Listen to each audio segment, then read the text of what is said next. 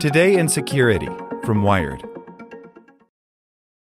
With Lucky Land slots, you can get lucky just about anywhere. Dearly beloved, we are gathered here today to. Has anyone seen the bride and groom?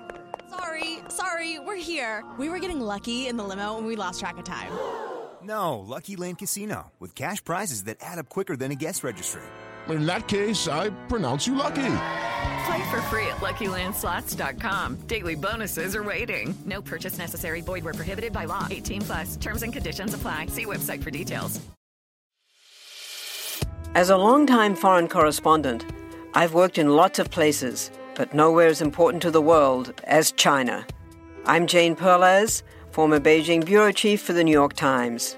Join me on my new podcast, Face Off US versus China, where I'll take you behind the scenes in the tumultuous US China relationship. Find Face Off wherever you get your podcasts. Today in Security from Wired. A barcode scanner app with millions of downloads goes rogue. After an update in December, the app began infecting Android devices, bombarding users with ads on their default browser. By Dan Goodin for Ars Technica. A benign barcode scanner with more than 10 million downloads from Google Play has been caught receiving an upgrade that turned it to the dark side, prompting the search and advertising giant to remove it. Barcode Scanner, one of dozens of such apps available in the official Google App Repository, began its life as a legitimate offering. Then, in late December, researchers with security firm Malwarebytes began receiving messages from customers complaining that ads were opening out of nowhere on their default browser.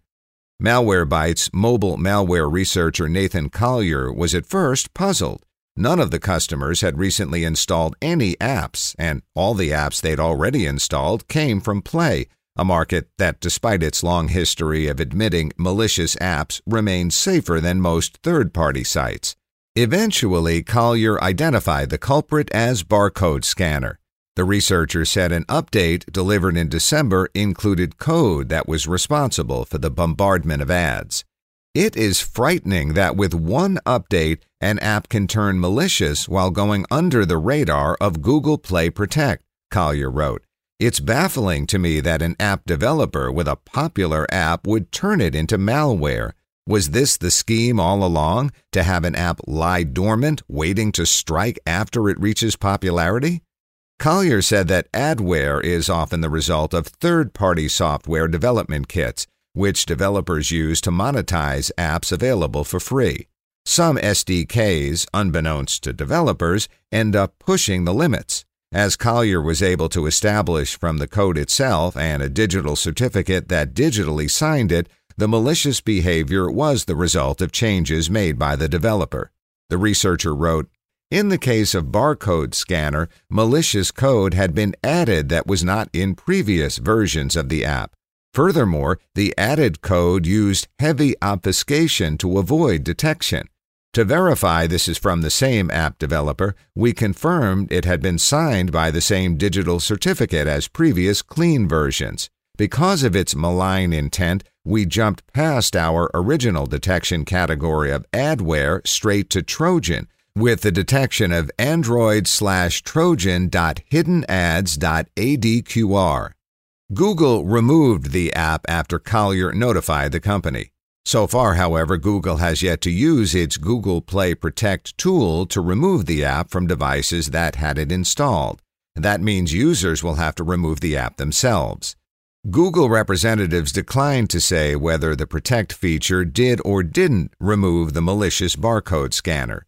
Ars also emailed the developer of the app to seek comment but hasn't received a response.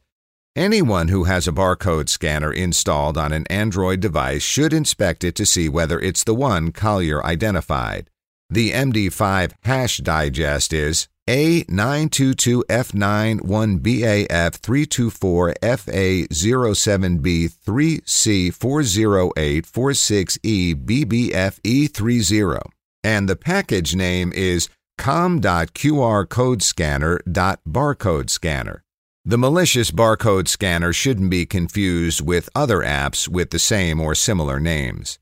The usual advice about Android apps applies here. People should install the apps only when they provide true benefit and then only after reading user reviews and permissions required. People who haven't used an installed app in more than six months should also strongly consider removing it. Unfortunately, in this case, following this advice would fail to have protected many barcode scanner users. It's also not a bad idea to use a malware scanner from a reputable company. The Malwarebytes app provides app scanning for free. Running it once or twice a month is a good idea for many users. This story originally appeared on Ars Technica. Like what you learned? Subscribe everywhere you listen to podcasts and get more security news at wired.com/security.